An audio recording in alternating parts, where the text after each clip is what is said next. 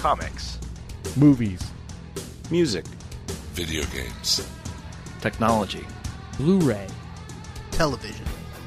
This is the HHW LOD Podcast Network.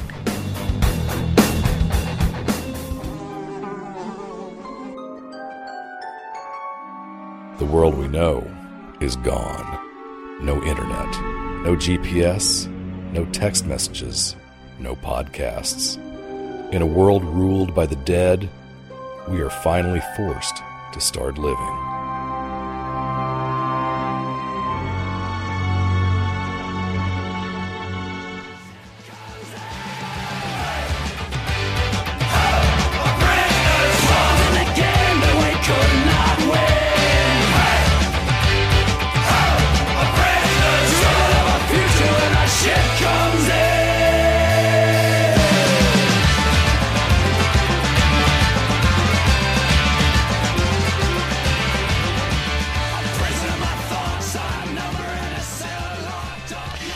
Listening to the Walking Dead TV podcast, episode 213. This is for season 8, episode 4 of The Walking Dead, entitled The Big Scary You. Hi, I'm your host, Craig Demanda. Join with me this evening, Mr. Aaron Neuwirth. Scary who? Scary you. The Big Scary. It's big, man. You don't want to mess with that. Richard. Richard, Richard Chubtoad Sheldon. Hey, how's it going? It's going. It's going. Mr. Daryl Taylor. Hey, everybody, how you how you doing? Do better than Father Gabriel right now. I'll tell you that much. Well, don't put guts on yourself when you don't put the guts on yourself when you're in the room with Negan. I can't believe Negan didn't try that before. I was like, oh, hi, I heard about this, but let me give this a shot. This little guts. Yeah, thing. but now Yeah. it makes you sick. Did we not? When, when did this happen that it now it makes you sick? I don't know about that. I He don't must have interfered with Gabriel's sickle cell anemia. I thought he probably just got bit and didn't say anything. No, he said it in the the word. His exact words were, "It's amazing. Some people even get sick when they do this." And That's then the- he said, "I'm from down south." Or. What did he say? Yeah, I'm from He Georgia. um, yeah. we're from, he said we're from Georgia. Yeah. it's it's a perfect it's a perfect line reading of it. We Right. Well, Georgia. as much as they, I didn't, I didn't catch that. I guess because as much as they leaned on it in the beginning of this series, they heavily leaned on it and continue to do so with Nick and Fear, and then it's. Con- I- they're now going to throw this in there. That That's So- what so- made it weird. That's what made it weird to me. So, folks, before we go any longer, we're also joined by Mr. Jim Dietz. Hey, you know, the chokehold is illegal, asshole. Okay? maybe maybe maybe that's the crossover episode. Nick walks across the country and gets sick from putting too much guts on himself. Right. By the way, Nick is a character on Fear of the Walking Dead, a show that used to be on AMC. Yeah. Um, I know some, some people Oh, they're- might not be aware of the characters involved. I, I think it's Can getting, I it's have getting my, can I have rebooted or my something. blood pressure medicine? Because there's a lot of salt around here, man. I can't stand the sodium. But it, oh. it is interesting how they make it look totally disgusting to do it on here, but in Fear of the Walking Dead, it's like putting on paint. He puts on Like makeup, it's war paint. paint. Yeah, that's all he does. War True. paint, yeah. It's interesting. I mean, also, I mean, in this show, they have to put it all over themselves and everything. And one- in Fear of the Walking Dead, it's just a little bit on the face, a little Yeah, behind. you just rub it in the- face with a mask. like a cologne, you know. It's just a little, you pretend it's a little Axe Yeah, body spray. Sex Panther, right? That's it. Yeah. Yeah, yeah. Sixty percent of the time, it works every time. That's yeah, that's a good callback. There you go. so, um, before we get started, too, that chokehold reference. Did anyone catch that from the first season? Like that was um, when Shane chokeholded uh, uh, uh, what was it, uh, Daryl? Yep. Okay. Oh, right. And he's right. like, "Your chokeholds are illegal, asshole!" Like you know, like that. So that was a that was a callback to season one. I thought that was actually pretty cool. And um, Oh shit! Yeah, you're right. Yeah, because I, I I told you guys I rewatched about season one. that. That's exa- yeah, that's right. yeah, That's with, about- with the Shane gets done choking the shit out of him, he's like, "Oh, yeah. Yeah. chokeholds are illegal, man!" You know, like that. Yep. so they just called it right back. I thought that was great. That makes that line even better. Right, because even on its own, it's like Rick's trying to be funny, but then if, you, if it goes back to what something Daryl said eight years ago, that's kind of even funnier for the real hardcore fan out there. But uh, before we get started with all our theories, we got some actually some casting news. You guys brought up Fear the Walking Dead, the other show we cover on on this network, um, and uh, interesting. I mean, we know that Scott M. Gimple is taking over the show in season four. We've had some speculation. I'm suspecting a major quote unquote reboot. They're going to really amp up things, I think, over there. And we've heard some new casting I think that supports that theory a bit. Who, who's it, Aaron? That's joining the cast? Uh, was it Dharma and uh, who else? Uh, the other Dharma guy, and right? Garrett. But not um, yeah, we, we, Dharma and not Greg, right? Okay. yeah, Dharma and Garrett. That's that's what's Dharma and happening. Yeah. Garrett. yeah, it's uh, it, yeah. The the development this week was that there's two new cast members coming to the Fear of the Walking Dead, and one is Jenna Elfman, who yeah, you know from Dharma and Greg, among other other show. That seems like such a. I was it like there was a show recently, Imaginary Mary, that she was like the star of, uh, which is I assume was canceled because I don't hear about it anymore. Um, because I'm as you say, Dharma and Greg is like that's such a '90s staple now. It's like it's 2017. Do people know that show offhand? If I say the words Dharma and Greg, I guess But that is whatever. going to call him back a bit, but that's what I remember It, it seems like her. That's Yeah. what I'm trying to think about that loud. And the other is uh, Garrett Dillahunt, who's a great character actor that I'm a big fan of. He's in he's been in a ton of stuff, but he's he's on currently on The Gifted, the the, the X Men series on Fox. He has like a recurring role there. Um, Another Deadwood alum, by the way. Which He's is, another Deadwood yes. alum. He was on Justified in the last season. He was in No Country for Old Men, Twelve Years a Slave. Like, there's a lot of movies. He's pops in a Looper. It's another one. Uh, so yeah, he's he's an actor I enjoy quite a bit. So it's like, okay, that's a fun get. And yeah, see what Scientologist Jenna Elfman has to do when Fear the Walking Dead. Let's find out what goes on there. Uh, uh, there's no spe- specified role of these who these people are playing as of yet, and since it's not based off any comic we know, I mean, there's there's no precedence for who they could be playing. So we'll just have to kind of wait and see. I would assume Americans, Yeah, they'll, they'll be Americans probably. Although you know they could stretch their possibly roles. Yeah. possibly Canadians, most likely Americans. I mean, and the show is also relocating to Texas. I heard this the uh, the, the studios Oh. or the uh, the production, I should say, is relocating to to Austin, Texas. So uh, our long lost friend uh, Jordan from Jersey will be have a front row seat of some seat of some Fear the Walking Dead. Hopefully, if it's uh, shooting over there in his backyard. I hope he's desperate. I hope for one thing, I hope he's listening. And if he is, hi Jordan. Also, Hey. you should desperately try to become an extra on this show, like a featured background. character. It's true. They don't have many zombies, but maybe you could be with the one. Maybe you could be the one they have that He- week. You never know. He could be the grown-up version of Toby. Oh, that would be good. That's good, man. I like that.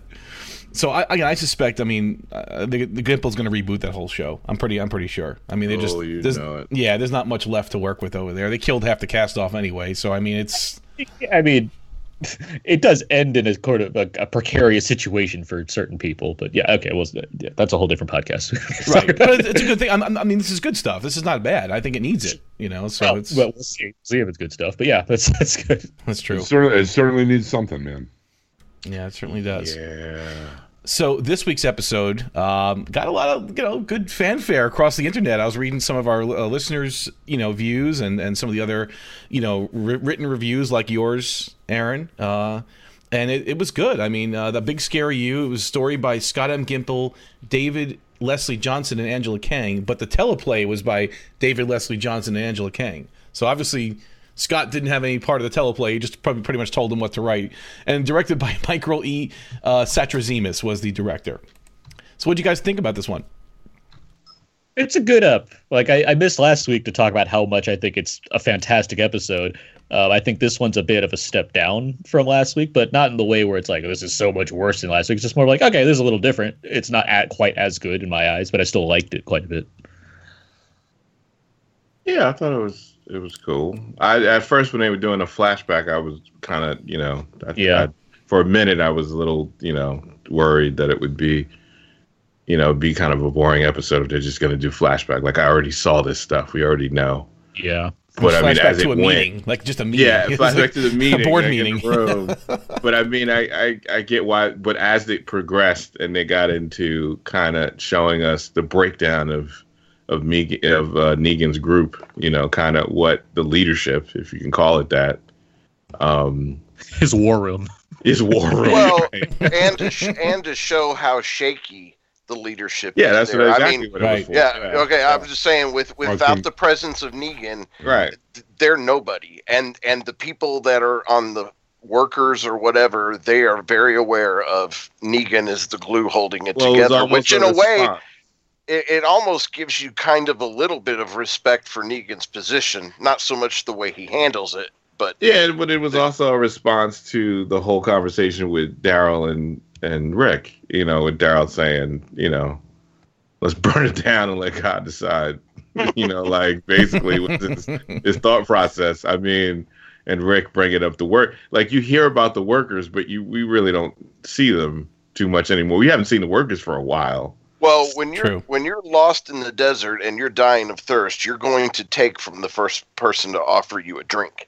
And it seems like a lot of these people in this apocalypse trying to survive and not finding a way, Negan was the one with the water. So, in a way, I, I get how this all came about. It just turns out Negan's a sadistic son of a bitch on top of all of it. So, We also got a lot of stuff from the Here's Negan uh, comic. Actually, a lot of this Mhm. background from Negan came right from that continuity.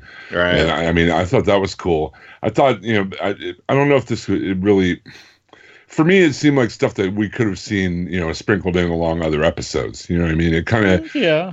I mean, we got like a, a nice inertia working there with uh, the, you know, the group and everything, and then we had everything happening last uh, episode. I kind of wanted to keep that momentum going, and this kind of brought it back for me a little bit, kind of slowed it down. But I mean, it was overall. I liked the character stuff this episode. I liked uh, like some of the dialogue, and you know, it was overall positive. I just thought it kind of maybe you know hamstring the momentum they've been working on so far this uh, you know this season.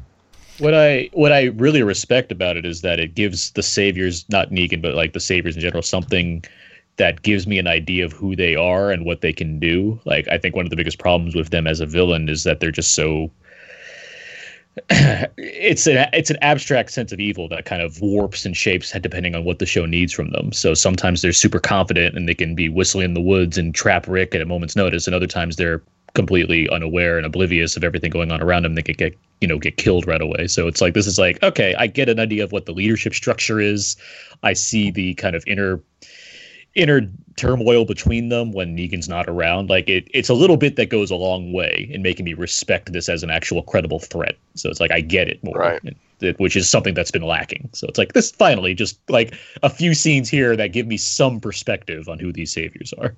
The other thing with this episode this week is um, I think it could have easily become a little boring because it was a lot of just that, you know, talking back and forth, not a lot of exciting scenes and all that. But I think at least the first four episodes of the season, with as much action as we had the overflow of it, that you weren't really missing a lot of the action in this episode, and it was nice to have a little bit of these character pieces, and and definitely, as Aaron was talking about, more background on just what in the hell Negan's about, what this whole Saviors thing is about, how they came about, all of that.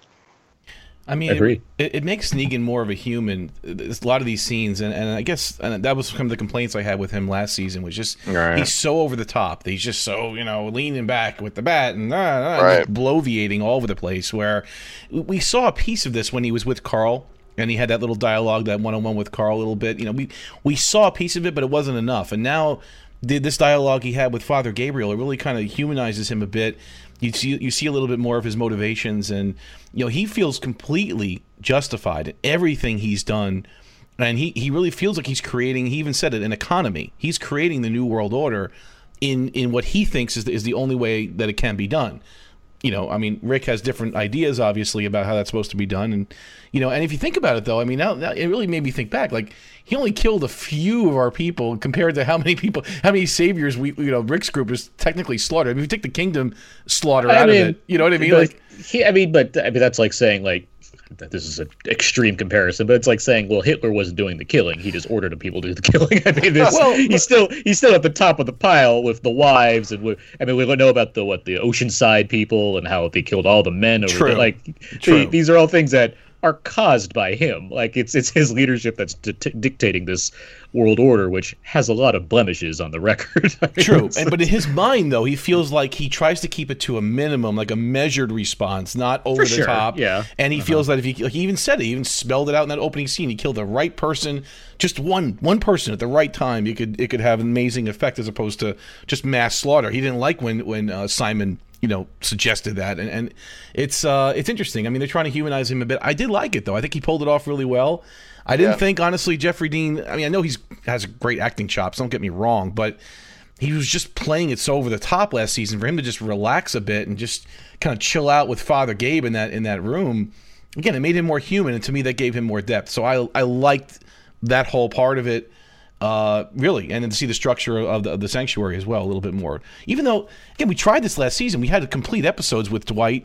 you know, they could have went into this a little bit more even last season. I guess they just didn't. You know, they were focusing more on him. But That's on him and Daryl at that time. At that time, like yeah, right. they, they were taking certain routes with it, which, for me at least, had its had its issues. With Negan, what you're saying, I agree with Craig, and and, and I think what helps is it's not that Jeffrey Dean Morgan's like dialing back the kind of Neganisms um, or what have you. Like it, he's still playing the kind of he's playing up that persona with Gabriel, but it's just whatever's going on with the direction or the writing, it just felt much better this week. yeah, it was like, in it better was- context. I yeah. I, yeah, there you go. That's a good re- way to say it. Yeah. Because if you remember, even if you go back a little bit with him and Sasha, like, you know, he was kind of doing some one-on-one dialoguing with her. He respected her, even though she tried to kill him again. But you know, he likes that. It does, that doesn't bother him when these people try to come after him. Like that doesn't phase him. But he still was kind of doing that over-the-top thing, and then yeah, you know, if you and you know, just I don't know, like he was just very mellow, and I I, I like mellow Negan a little bit better. I guess I don't know. Well, I He's also fanatic. think he, he simply he has a death wish. I think Negan wants to die, but he himself is going to fight against it. You know, almost like some of those warriors that want to have the honorable death or whatever. Hmm. I just because I think I, just from the his the way he, his he expounded about his wife and all that other stuff, I think that he has huge regret and and carrying a lot of survivor guilt. Hmm. But he's stubborn enough that he's just not going to die easily, but he does want to die. I, I just get that feeling. Well, it helps that he was paired with Father Gabriel, which I know we were all more or less like, huh, this is the pairing we're gonna get. But now with this episode, and you and both between him and Gabriel, I think there's enough uh, with Negan being in that position where he doesn't need to be, you know, a giant asshole because there's only one person in front of him. He can still be that asshole, but he can also relate to, you know, a man of faith who he can actually confess things to. He can actually do, and the fact that Gabriel's challenging him on these points, like it makes for compelling drama, which is really what I want from this show. And Right. so that's what that's what I- this actually delivers. Am I the only one who feels like Gabriel's only a priest when it's convenient for him? Yes.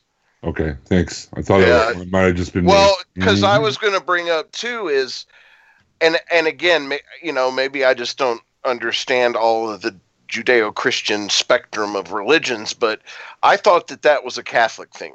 Confession. I want to take well, I confession think he's and all that. um, I think he's And is- Episcopalian, and that's like Catholic light, as far as I know. Oh, okay. Because I just thought from being in the country church out in Georgia and whatnot that it was like a Baptist kind of thing. No, it was like, Episcopalian, so it's like it's like almost Catholic, but just the diet version, the you know the the Protestant version of Catholic. They still do confession and that kind of stuff. So it's just just half the guilt. all the flavor, half the guilt. Yes, that's uh, that's Episcopalian right there. He That sums it he is from he is from Saint Sarah's Episcopal Church. I'm reading it now on the, uh, the the Walking Wiki. Uh, So I, I, think, I- I think actually I- they can get I- married too. I think that's the other part of it. They're allowed to. Their priests are allowed to marry. That's the other. Like part, I think. Don't hold me to that. I think that's the only the other, you know, Protestant thing that they do. Otherwise, it's well, if we have any of our Catholic. listeners that could, uh, you know, fill us in on that, that'd be great. Yeah, I'm not speaking from personal experience, but that's kind of what I know. So basically, their priests could get married rather than dil- diddle children. Well, well, that's you know, that's Ah. it had to go there. Chubb. uh, go what there. about subtlety? We talked Hey! about this. yeah, we to, Don't hide the truth. Put a spotlight on it. That's all I'm saying. oh. God, just, dial just, it to, down. ju- just to add to Gabriel, I mean, I, I don't think it's necessarily it's when it's convenient. It's more the show doesn't give him much to do very often. No. So it's like No, an episode that's actually focused on him. Well, yeah, it's going to bring up the thing that we know about him, which is that he's a man of faith that has had some controversial dealings in the past as far as how he reacted to things and what his path of redemption and searching of purpose has given him now, mm-hmm. which is why he's more entertaining at least. I wouldn't say Gabriel's my favorite character on the show, but he's certainly he's better than when he started three seasons ago. Oh, absolutely. It Well, adds to it. I think. It, yeah, I think it, the way he is now and the way he was, it kind of adds to that. Like he does have a lot of things to atone for, um, and he has to deal with that. So I, I think that adds some layers to him. But it is a. But this world, I mean, the world you're in. I mean, what are you? It's it's like what can you do? I don't I don't know if you could just Yeah. be that one. You know, the priest only. I mean, you you got to be a soldier. You got to be a priest. I mean, you gotta, you know, sometimes you gotta, you gotta do things that you don't really like to do. It's just that he really went the extreme you know, Got to be Father Mulcahy. by locking up his, Fucking you know, uh, locking up your parishioners. I mean, and, uh, and letting them die. I mean, that's the extreme of cowardice and and selfishness. But Well, uh, to show, yeah, to show how far his character has come, at least in my eyes, is had had he suddenly gotten bitten or whatever and got sick shortly after we met him, I would have been like, "Eh, who cares? Good, glad he's gone." Now I actually had the, "Oh, please don't tell me he he got bit." You know, when when they opened that Mm. when he so so that's the big difference to me is I actually somewhat care about this character now. yeah, I know he's a dead man. Anyway, I mean, eventually, I know he's going to be a dead man. But I mean, I'm not ready for him to go yet. So, Right. Let's hope he goes out in a blaze of glory. all right. So let's jump into the recap. Again, uh, written by Brandon Davis from comicbook.com. Um, and we'll jump right into it. So it says over a black screen, Father Gabriel prays. He says he expects to die and is expressing his gratitude for redemption, requesting a death which is not fruitless. And again, this is definitely a flashback. He's in the church, I believe, at Alexandria. Um, you know, so just kind of, you know, remembering or praying. We don't know exactly when it is, but obviously it's before the big battle. I, I assume it's right before another big speech that someone's about to give. And then we go to a cool scene, which I know, Aaron, you're going to love this one because you love anytime Simon and Gregory are together, right? So, Oh yeah, so uh, Simon knocks on the Gregory's door. He's obviously at the sanctuary now, and he's again. This is a flashback to pretty much right before the the battle uh, from the episode one of this season. And he what is he knocks on the door and goes, uh, "Wakey, wakey, eggs and pancakey." he's like, these, he goes, "These cakes are made from scratch from yours truly." He goes from genuine hilltop sorghum, sorghum. So uh, he's uh, just he, he made some effort to give Gregory a nice breakfast this morning. He made it with love, and he's yeah. almost My, yeah. I, I, my, my, my face was certainly smiling bright when I saw Simon walk in. I'm like, up here, this is a good scene already. Like, that's all I needed. that Cheshire cat smile. Look at that big toothy smile. Come on, egg, wake, wakey, wakey. And the dialogue basically files a bit where he's trying to almost steer uh, Gregory into a story, almost like he's trying to just verify the the timeline before he puts him before Negan. He's trying to just say, you know, all right, so you you went there, right? You went to the satellite outpost, right? And then you came to see me, right? And you came to tell me what was going on, right? You didn't know about what was happening until whatever, right? So he kind of just was steering him into the story which he needed him to tell Negan. I guess Simon has an affection for Gregory. At least he feels that Gregory is malleable enough and can be controlled um, by him. Well, and and the important thing here is, you know, because now Gregory is back at the hilltop, and with the war being on, Simon's not going to be visiting there. So this was just able to give us the whole Gregory and Simon interaction in an episode where we probably wouldn't have got it, and that was the best part of the whole thing because those two sharing the screen is awesome. That's Yeah. Yeah, as much as much as uh, as highly as Aaron feel uh, thinks of Xander Berkeley, I think just as highly of Steven Ogg. So yeah, this He's is a treat great. for me too. I, I agree, Jim. I do. I think he's also I- I quite just- good too. Yeah, it's, He's, he's, one, he's quickly becoming one of my favorite character actors. You know, it's it's nice to see him on here, and it's nice to see, and he gets a lot to do this episode in general Yes. too. I and it's neat because I this scene is almost disposable because you really know what's going on here, but it's because it's because of Simon actually that becomes essential based off where things go in the future because you see how much he's invested in Gregory. So when things go to hell, he's you know he's worried for himself for one thing. Like he doesn't know what Negan's going to do to him. He let this guy in, he trusted him, and like right. he's part of the issue that's going on now. So now he has to like cover his own ass, as while also being, you know, being Negan since everybody's Negan. So later on, we see Gregory sitting at the board table with uh, the Saviors and Negan. Uh, he thanks them for listening to him, and he, again, he's very nervous. You can see he's the only one with a glass of water at the table, and he's keeps clearing his throat. He's very nervous. I mean, he does, he's very intimidated by Negan, which I guess is hard not to be, right? He's sitting there with the baseball bat at the other end of the table.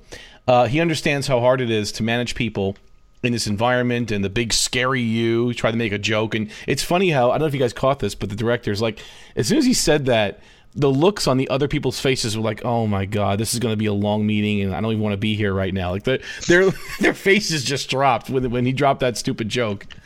It's like he explains it as the big unknown. Negan tells Gregory uh, that he likes killing people because he, you know, Greg said he didn't at first, but Uh, he says he likes killing people, but the right people at the right time makes things fall into place. He says you kill one and you could be saving hundreds more. He goes, "We save people," and Gregory's like, "Oh, that's that's that's why you're called the saviors." And then Negan's like, and Negan actually like pointed to his nose. He's like, "Yep, you got it." Like that. this is great. like you got it on the nose right there. So Dwight gets up to leave for a cigarette, and this is interesting because I guess this is where, I mean, I guess we can take a moment for speculation, but I guess the um, the workers were armed at this point. Is this where he leaves to go arm them? I'm assuming. I mean, he already had the communication with with Daryl the previous day, right? With the arrow Um, and the and the bolt and the that where it said tomorrow. So that was obviously yesterday in this time frame, right? So does- E- Do you think Yeah. he leaves to go? Yeah. That whole tomorrow was the last four episodes we've watched before mm, this one. Right. So it's like he's now leaving to because we saw the little ink stain on the bottom of the bag, right, from his toy soldiers or whatever his wooden soldiers. So is is this where he goes to arm the people? That gives guns to the people? I mean, is that what you're thinking, or Yeah. And and maybe I missed something. this is What why I was- hate the time shifting because it makes Yeah. it so unnecessarily what, confusing. What was the whole thing with the paints? I, I guess I missed something.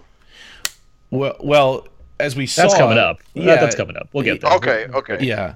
So Negan questions it, but you know he's like, "Look, man, I don't, I don't need to be here. You need me to do something, I'll do it. I don't need to listen to this." And Negan's like, "Okay, just go." Like he didn't even care at that point. Um, so Dwight was obviously doing something. We just don't know exactly what, but I think he was arming his people. Gregory continues describing the conflict and claiming he can stop it before it gets started. He says, "I'll kick, I'll, I'll exile these people, get them out of the hilltop." And he's like, Negan's like, "Can you exile people? Are you still the guy?" And Gregory's like, "Of course I'm the guy. Hilltop is my house." He's still the guy. Uh, he goes, "I built that place, and I let a fox into the henhouse or whatever." And uh, you know, Gregory says, uh, "She and her people took advantage of my generous nature. I see that now, and I will fix it." Well, this is yeah. This is after like Simon. Simon comes up because he's all nervous, and Simon's like, Right. Gregory, I believe you. Right. Make Negan believe you." And that's when he like Gregory like kind of like you know takes a breath and then like starts talking like like a politician, like a guy in charge, and he, A, a he thin, nails it. Like thin dick politician, right? That's according to Negan. Well, yes. eventually, eventually, yes. but like, but like he he like it's why I like Xander Berkeley so much because he like he takes he's doing it one way and then like does it a completely different way and it like it fits who he is. It fits the character and Negan knows it too. Like Negan sees the acting in front of him as far as who this guy is. How he's you know he's he's uh what is he? He's he's um Yojimbo. He's right between both sides. Like that's what he what he's doing. Yeah, and and this is where Simon also suggests, you know, because he asks what we should do, and Simon's like, "Well, I think we should do, do it his way. Let's play Gregory's way. We can go in there with a show of force. We'll back Gregory up with a bunch of saviors, and you know, he's the man in charge. And and if you go on this crusade, you're all kicked out of the hilltop. Um, but Negan doesn't like, and, and of course, Plan B would be if they don't go along." They kill everybody at the hilltop as a as a symbol to the other communities, and this is where Negan gets really pissed, and he stands up and he starts beating the table down with the bat. And he goes you know people are a resource. He goes money on the table. Uh, people are the foundation of what we're doing here. And then he questions simon if he remembers who they are and who's in charge. Like and, and he also says are we backsliding here? You know just tell me we're not backsliding. So that was an interesting little glimpse into maybe simon's past with negan a bit I like the Simon side of it. I did. This is where I like. I didn't like Jeffrey Dean Morgan stuff in it. And I was like, okay, here we go. Like this is exactly what I don't like. So it's amazing that the episode makes it up to me by later.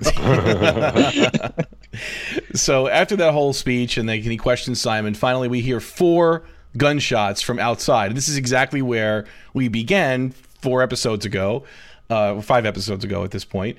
And this is where uh, Rick's group pulls up. And this is actually, to me, hilarious because it's. Um, you know, he he Negan's like just peeking out the window. He goes, "Oh, they got some hillbilly armor. Forget about the guns. Let's just go outside and talk to him." And then, and again, this is like uh, where he walks out. He goes, "Excuse me, I was just in a meeting." It's like it, it all fits together right there. You know, it's it's kind of funny how that all worked out. it's good. Yeah, it was pretty It's good. good. And I like the, also that you see the shot of all the saviors walking out into you know to face Rick's gang, and it's funny. You can see one of them. Uh, what is his name? Um, oh, I remember his name. Gavin. Not Gavin. Is that his name? Whatever his name is. He goes, "Oh shit." when he walks out, and then Eugene looks like he's ready to, you know, he's he's afraid as well. Eugene probably gets the award for best face acting this episode. Like yeah, when Nico was beating the table, his face was just like, oh my god! Like he even pulled his arms back a little bit. He, he was in that crouch position that that very He's, afraid. he gets a lot to do in these table scenes when everyone's talking around him. Because he's not he's not saying much until until Regina starts talking about a plan. Then he's like you know doing his Eugene thing. But before then, he's just like he's all eyebrows and facial ticks and all kinds of things. Great. I love how he's elevated to the to the to the main committee though. I love that he's on the executive committee now. Like that's it's pretty cool. Oh yeah, Well, yeah, Eugene. he's, Yeah, he's Mr. Smarty Pants. Of course he is. he's the he's the, he's the secretary of uh of uh state over there. That's- that's- exactly, exactly. Uh, one says uh, your friend, and then this is where we cut back to uh, Negan sitting in the trailer with um, with Father Gabriel, and you can see it's been quiet for a while. And uh, this is actually, and this is after he jumped on him pretty much, right? Too. I think this is he kind of glossed over this a little bit, but you know, Negan basically jumped on Gabriel and disarmed him very quickly when he first got into the trailer, and took away his gun, his knife, his rifle, and but didn't really hurt him. And actually extended a hand to pull him back up. Like didn't didn't mean to hurt him, even though he just came there to kill him. And then he uh, finally uh, Negan's contemplating, your friend Rick is an asshole. But Father Gabriel says, no, you're an asshole. he's like, well, yes, I am, but he's going to get people killed, meaning Rick. And he's like, yeah, by you. And then this is where he goes on. Negan says to justify his, you know, his violence. He goes, I killed the widow's husband and the ginger, but I didn't get them killed. That was your boy Rick. Big difference. And, and then he says, you know, I saw you stop for that Gregory idiot. I saw the whole thing. He goes, why would you why would you stop for that bearded prick and try to help him? And Gabriel reveals that, you know, look, I, I fear a fruitless death. I want my death to have meaning. And he's like, well, if you think saving that guy is the meaning, that's definitely not what it is. And he goes, you know what? I think it's I'm actually here. I think the meaning is I'm here to take your confession. And that's where we go to the credits. And actually, it was a long cold open. It was Yeah, about 10 fif- minutes. It's 15 minutes. Is it I- 15 I minutes? Okay. Yeah, because I was like, this is long. What's going on? And it was like, yeah, it was 15 minutes. But this was good. I, I liked it. I mean, it was, it was a good opening right there. On the roadside, Daryl and Rick go after the savior they kicked out of the truck. He's dying, and he says everyone's dead. He tells Daryl, um, but he does say that Jerry, Ezekiel, and Carol killed everyone. Obviously not by name. He goes by the king. He goes the, big- the big guy with the axe. right? And then the crazy woman. Yeah, the crazy woman. That's all they need to say, really. Like, you pretty much know who he's, he's describing, pretty much. As a result, uh, he promises everyone in Rick's group is going to die before he dies himself. Yeah. Back in the trailer, Negan and Gabriel continue their conversation. Negan insists they wait it out. He goes, uh, "I don't have, I don't have shit to confess, except for the fact uh, that I rub one out right where you're sitting just to calm down a bit." Hey. I'm like, oh my. Ah. Uh, and then he asks him, why did you become a priest? He asks Gabriel. And he says, I love God, I love people. He said, I wanted to bring them together. And Negan says, I like to help people too, through their weaknesses as well. I used to do that a lot. Been doing it one way or another my whole life. Uh, and he goes, You want to know why people are going to start dying in there? Because I'm not there to stop it. And Negan begins whistling as the Walker presence intensifies. Back in the meeting room, the Savior lieutenants discuss their course of action. Uh, Eugene calls Regina's plans inadequate and would cost workers their lives. this was actually pretty good. Regina wants to sacrifice them as a distraction, but Eugene insists that they're valuable. And Dwight actually takes Eugene's side on this one. Gavin then turns his attention uh, to who the Savior mole has to be. And actually, was pretty astute of Gavin. He's like, "You're right. Why they attack now? We're not usually all in this room together. Why, you know, why did this happen right now? So obviously, they know there's a mole somewhere." This is like this is like good stuff. Like I like all this kind of boardroom stuff. Like it seems like I, I can I can see it being boring to some people. I, I dig it. I was digging the whole like because they're not like the smartest people, but at the same time they have to have some sense of how things are playing out. It's like this is an I don't see this kind of scene often on The Walking Dead of like a group together piecing out some kind of mystery. It's like yeah, all right, I'm with this. I want to see where this goes. No, usually it's just Rick, you know, figuring it out by himself and saying "We're gonna go and kill them all." Like, No, you know, no. yeah. You, you, usually it's like a bunch of people that are like, we have this idea, and Rick's like, well, I'm saying this, and if you don't like it, I'm gonna shoot you in the face with my python. so it's like th- that's a nice change of pace. So Dwight turns the conversation to everyone uh, needing to get out. Basically, he says, "Look, you know, s- stop fighting with each other. We need to get out there and, and clear a path." He goes, "I'll do it. I'll be the guy." And uh, also, Simon agrees with Dwight and promises they will kill whoever the mole is. Slowly, over a few days, with everyone looking at this point at Eugene, like they think it's him at this point, but they don't know. Eugene enters Dwight's room with a jar of cucumbers, I guess pickles. Uh, he expresses thanks for Dwight's support in the meeting. He tells Dwight that they'll get out of this pickle together, and pun intended, by the way. Eugene sits at a chess set and touches a piece of Dwight's uh, toy soldiers, or I guess his toy chess pieces. But Dwight tells him to be careful because it's still wet, and he got some red paint on his thumb from touching that that that wooden piece. Um, Eugene leaves, thanking Dwight again. He thinks there's some kind of alliance between Dwight and Eugene. Dwight's not too sure how to trust this guy yet, but he's, you know, they're they're, they're playing it cool. it's it's being played real cool and it'll develop later and i know chubb you have some questions about this but like i like that this uh, it's such a tricky alliance that they're forming because eugene do, at this point doesn't quite know what dwight knows but we we also as the audience don't quite know what eugene's overall plan i know you guys are some of you have assumed that he's just on the dark side for good but I, i've I like that there's some ambiguity as how far his alliances go. I think He's on whatever side will keep him safe at the moment. I mean, I, I mean, that's for, for basic survival, sure, but I, I, I, it's hard for me to say if he's, if he's not just biding his time. Because we can go for sure. It's not a sure thing that he won't help them if the chance comes up. The opportunity comes up because he can't. What is? I mean, there's no opportunity right now because he can't fight. He's not a fighter. That's not what he's. He doesn't. He hasn't been in. He hasn't been in a situation where he can do something right then and there that would help them win and him not be killed right away. Mm-hmm. And if and if he's and Rick's gonna have to compete for Eugene's affections, he's gonna have to at least get him a Super Nintendo. Exactly. Or at least an 8 bit. Right. Even a regular Nintendo's a step up from where he is now, right? He's- No doubt, no doubt. I mean, but, you know, Hey, if now, he really wants to the sweeten the Atari. deal.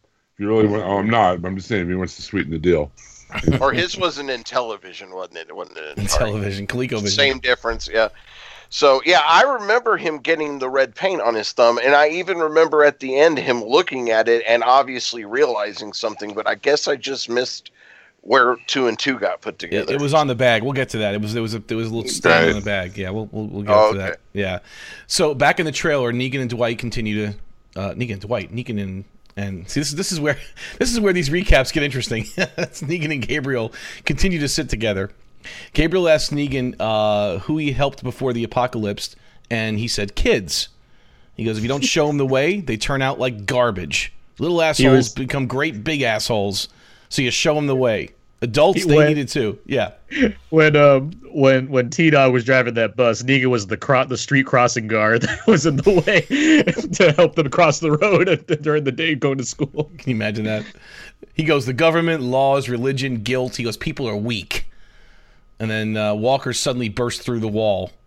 well, the hand anyway. At least the piece of that's a nice that's a nice comic book moment of like let me emphasize this by way of comic book logic. A Walker bursts in. Just puts the little, little exclamation point on the scene. Negan goes on about being weak, uh, but also about being strong. He claims everyone is a mix. He goes, I took this place and it was a damn free for all. So now we're hearing a little bit about pre Negan savior, like what was actually happening with this group before he got there. And uh, he says, a confederation of assholes, an army made up of gangs and animals. The last guy that was in charge, he wasn't in charge of shit. He allowed people to be weak. He, uh, Negan says, I don't. I make them strong, which makes this world strong. Uh, you're going to see Gabby. He says, I'm going to make my, or Gaby. He says, Gaby. Gay says Gaby. yeah. I'm going to make you my special project. He's going to convert Ga- Ga- Father Gabriel. Gabriel is, uh, Father Gabriel insists he is strong. He says, I was at the satellite station. And then and Negan's like, oh, yeah? You kill people in their sleep, huh? You swinging your dick around or something like that, he says. Killing people in your sleep. Tell tell me how you're weak, Gabriel responds. We might be dead soon. He goes, You might be dead. Wouldn't you want to confess? Again, he's still trying to elicit that confession from uh, from Negan. And Negan's like, I haven't killed anyone that didn't need it. Gabriel questions him about the workers and the wives. You know, just you know, again, questioning his morality. Uh, Negan calls the workers an economy. and insists that every one of those ladies made the choice, which is something we've argued back and forth on this show a few times actually about the whole morality of him having multiple wives and whether they choose to be his wives or does he force them to be. I mean, it's definitely coercion, but it's again in his mind, it's just showing you how he justifies all this stuff. Well, you're not good. I mean, the best villains are ones. You know, of course, we all know this. The best villains are ones that don't think they are. I mean, and you see how Mhm. weak the we we we will see how weak they are without him there. To kind of, in his mind, I can see him justifying if I'm not there, people just everything just goes to shit, um, because of how weak they were. I mean, eh, you know, like he, he comes in the room, they treat him like a messiah. So, I mean, it's wrong, and it and everything he's doing is wrong, and it is. I think it's still rape. I think we should would- under we should we should underline all of this. It is wrong, and I do consider it to be rape. And I think, Right. especially in light of the very public things going on all over the country right now, as far as who's a sexual predator and who's not, this further emphasizes how wrong Negan is. I mean, these are these are these aren't good things that he's doing. No, for no, these no, no, no. Of course not. Of course not. I mean, it's more of a quid pro quo thing. Not that, not that it makes it any better, but it's like Right. in like this way, yes. you know, But I'll give the- you, I'll I give can- you and your family safety. You give me Mhm. yourself. Like that's kind of Right. it's this But for I- that, right? It's but I do see, but but I think this episode did a good job of showing you live like this long enough, you could tell your your own conscience, no, this is not that. You know, this is good for them. This is, you know, I'm keeping people alive. You know, all the he's saying, I'm keeping them alive. I'm doing this. I'm doing that. I mean, he could justify it by the way things are. You know, right now at the at at the uh, at the place, but it's it is all it is still that though. I mean, it is still all those evil things that we're thinking. so. Gabriel asks if Negan had a wife before all this, and Negan holds Lucille and says, "Lucille, give me strength." But this is where it gets interesting. He kind of you have to tell me what happened here, guys, because it happened really quick.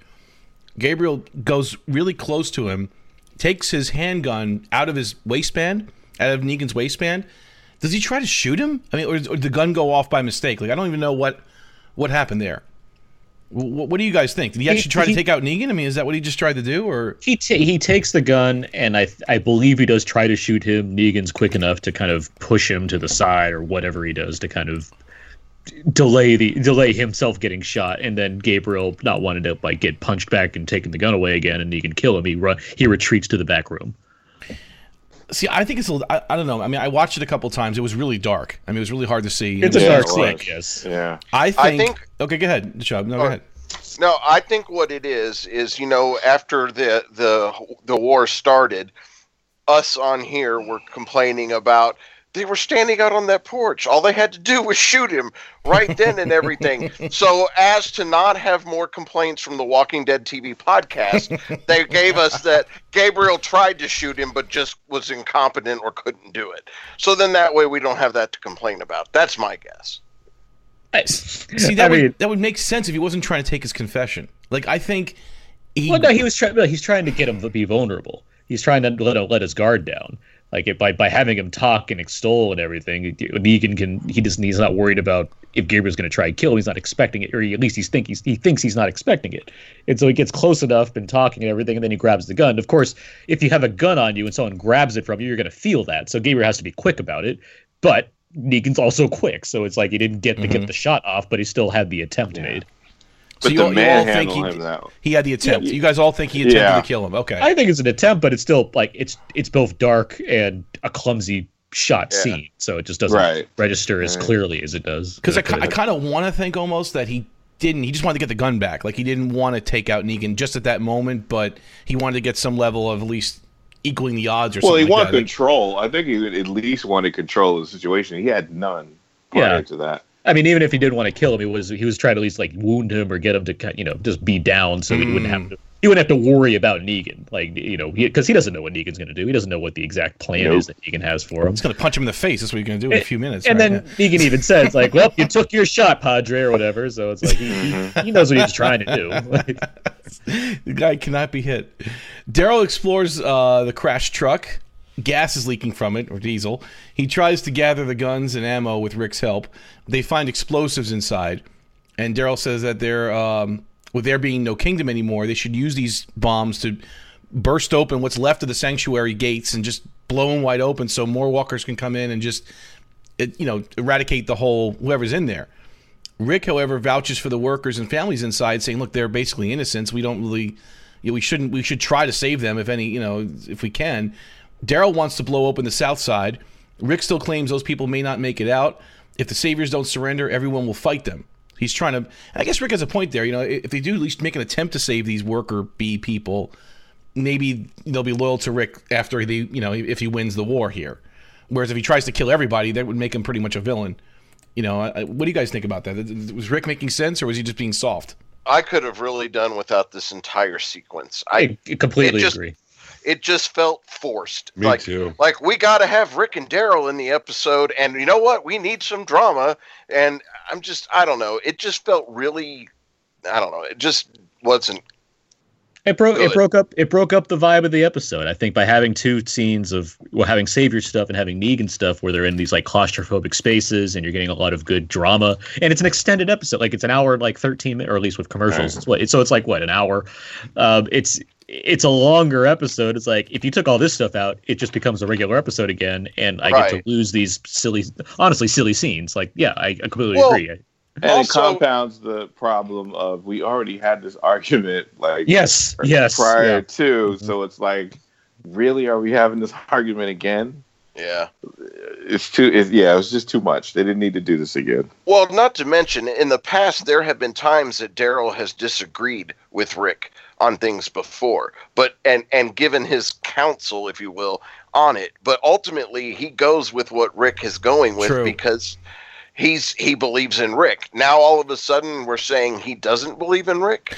Well, I think, and I was thinking about that too. I think his experience being tortured, he he you know, he has an axe to grind with these saviors. I think it's it's, I- it's bigger than the, Rick's relationship with him. I, I agree with that, and I, I I'll be curious to see whatever Daryl's arc is going to be, especially because this show could, for all the love that this show has for Norman Reedus, they don't use him that much. Like so, it's like, and I get less is more sometimes, but at the same time, this character could use some development. And they gave you know they gave us that one spotlight episode last year on Easy Street and everything, but it's like we could use some more what's going on with Daryl beyond just some kind of surface emotion. It'd be it'd be nice to see. So like if if they're planting seeds now, fine. But as you know, as far as placement in the episode, it's just kind of silly. I mean, I like the chokehold line, but it's like we don't really need all this. So Daryl's going to head off with the bombs on his own, but Rick tries to stop him. Daryl fights back. They get into a little scuffle. Um, Rick tries to stop him, punches him in the face, and this is where the, the fight begins. And, actually, we go to commercial at this point, and I'm like, wow, this is actually this is after right at this scene, I'm like, this is turning into a really good episode. Like I, we're seeing some really good stuff with Negan, Daryl, and, and Rick are fighting. And I didn't mind this stuff. This didn't bother me being inserted in here. I'm like, okay, this is. I said it out loud. This is actually a pretty good episode. But before we get any further, there was a very special commercial break at this point. and uh, Aaron, it's really up to you to tell us what happened because it was it was actually pretty of a sad one, actually, an installment of hashtag Red Machete, brought to you by Taco Bell Live Más. Hashtag Live Yeah. Más. Yeah, th- this episode of The Walking Dead presents Red Machete. Sorry, hashtag Red Machete presented by Taco Bell. Hashtag Live Más. It, it does feature interesting stuff going on.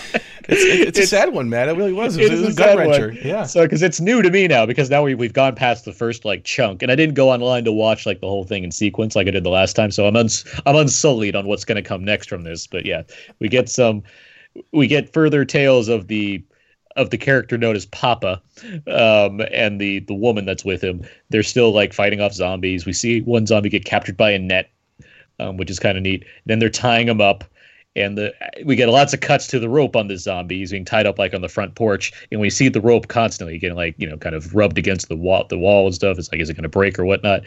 Uh, meanwhile, the woman's setting up like a rope can security system, so like they can hear if walkers are coming, which is smart. Right. But then the rope is too much. Uh, that that tied up that zombie. The zombie breaks through and he bites the, he bites Papa. Papa gets bitten on the arm. No, not Papa. I know. An, un, I'm an so unprecedented- emotionally invested in these characters. Oh my god. exactly. an unprecedented event in The Walking Dead presents hashtag Machete presented by Taco Bell hashtag Live Boss. Like it's a real it's a real downer because he gets bitten. and the woman the woman comes back and she sees he's holding his arm he's holding he's holding his arm and he just gives her this look and he moves his hand and you see the bloody the bloody bite mark and and then she looks at him and he looks back at her and she looks back at him and he looks back at her and she looks back at him and, she looks back at her. and then you just cut to the next scene where it's the little girl Alyssa and Papa their graves they killed Papa but it put Papa down Oh. and that was that was this chapter of this week's The Walking hashtag machete Do was we gonna talk riot about. now? Or They killed Papa. Do you kill? are we gonna, gonna, do we riot now, But- or but- is that tomorrow? Or? we, we, we, we'll do it tomorrow. But I have a question. I have a question. Why didn't she use the machete to chop off his arm? Like I didn't get it. Like That that's. was, I I mean it was must have been too long. Oh, What okay. oh, I mean, more importantly, what happened to the machete? Well, she still has it. She's Right. still branded. Okay. that Yeah, machete. okay. So, yeah, Oh, we're still, we got time. We got As long, time. as, Well, that, as long as that central character is still there, I mean, we're good, right? it will be in Rick's hands soon enough, right? We got what th- th- three more episodes to go this uh, this half season. So yeah. So, Yeah. Well, also in the Walking Dead canon, we know that if you get to it quick enough, you can chop a limb off and stop it. But I don't think that that's general knowledge across yeah. the apocalypse. So I Uh, don't think okay. everybody realizes that. Not everyone's thinking that quickly. So, Right. yeah. Didn't, didn't pull a Hershel on him. All right. So uh, thank you, Aaron, for your coverage of hashtag Red Machete. Brought to you by Taco Bell. Hashtag Live Más. It wouldn't be the same without it, and it's uh, definitely definitely keeping us going this season. That's So- that's that's what it's doing. I'm sure. So we, we cut back to Eugene. He's back in his little cabin, and he's got a nice little setup, man. He's got like a fan blowing on him. He's got his pickles behind him. He's playing his Atari Twenty Six Hundred. And uh, what game was that, window by the air way? conditioner. Yeah, so, yeah, exactly. What was he playing? Boxing, like Atari boxing or something like that. What was it? Activision? Uh, anyone in- call the game I he was playing? I Okay. didn't recognize that one. So It said Activision at the bottom, so some kind of uh, boxing game or whatever. But uh, It was Activision Boxing. okay, there you go. That's what it was. Back when they just named games like you know things like boxing, or Soccer, golf, basketball, yeah, or basketball, golf, right. you know. Pong. Pong. That's right. So um, then the power suddenly goes out, and you see the look on his face, like, "Oh, this is not going to be a good day." Rick and Daryl's fight continues. Rick throws the bombs, but ends up in a chokehold. So he throws the bombs into the truck, which then spontaneously catches fire because we saw the leaking fuel before, right? So okay, Yeah. the, the truck starts on fire, and Rick says, "Move!" And they both, you know, they both get up and run after he's in the chokehold, and they and it explodes, and they get thrown a few feet, and that's it. That's it for the bombs. And you see their faces, like you don't even, you just hear the bombs going off one by one, and you see the look on their faces, like, "Oh boy, we just, we just ruined that."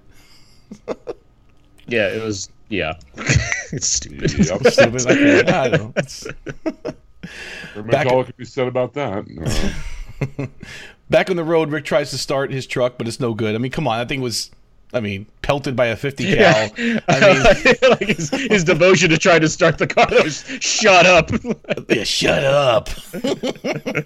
yeah, Rick. Rick. Sorry, Rick. That jeep's not going anywhere. so Daryl pulls up on his bike. I thought he was gonna get on the back of Daryl's bike for a minute, but I guess they're still pissed at each other.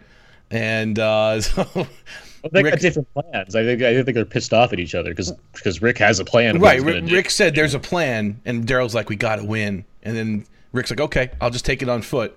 And Daryl's like, uh, and then this is where they had the moment where he said chokeholds are illegal. And he goes, "I know." You know, like it was.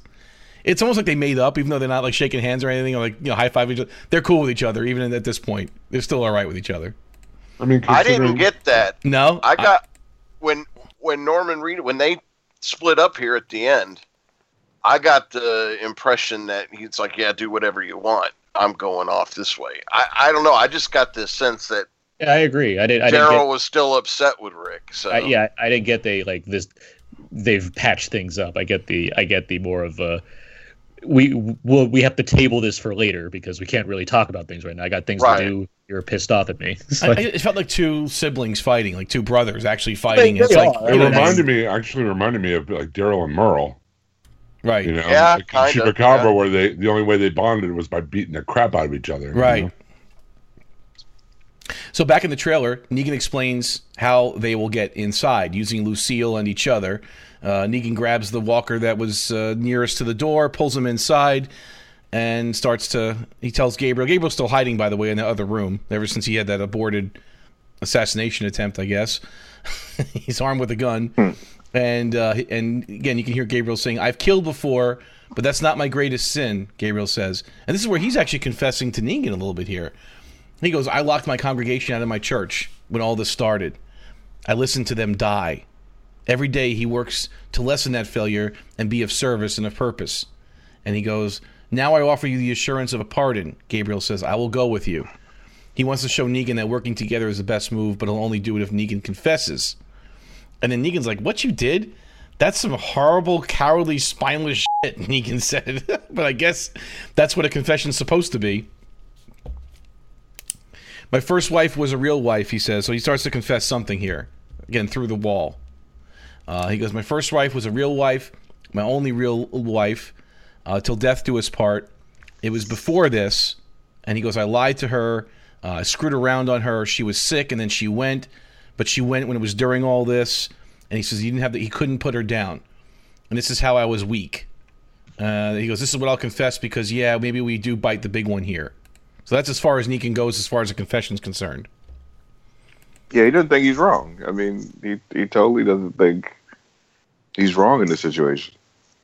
And he, He felt something. is. He felt bad. You could see his face, like he felt bad that he was screwing around on her. Like he he, He- did Right, it he only feel his only wrong that he feels. I mean, to be straight up, his only wrong that he feels is that he didn't he did bad things to her. But I mean, in terms of all the stuff that's going on with the war, his brain, he's he, he's I didn't do anything wrong. right, right. Like stuff was working fine until Rick's group came in and and and killed all my men when they were sleeping.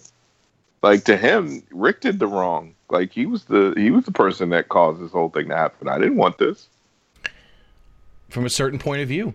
I mean, that's Yeah. it, right? That's the way you could, you could see it that way. I, that's what I was trying to say earlier. I'm like, I mean, I guess you know, you can almost you can almost follow his logic. You can almost see where he thinks he's not the bad guy.